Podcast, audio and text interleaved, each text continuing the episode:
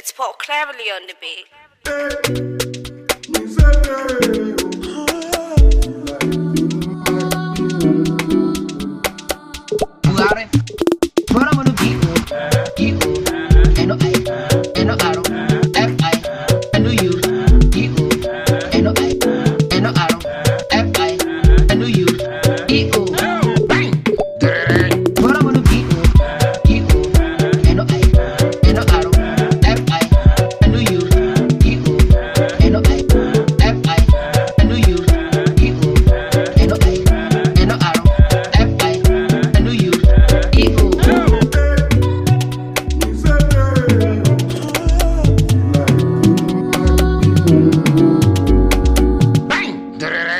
but I'm gonna beat you.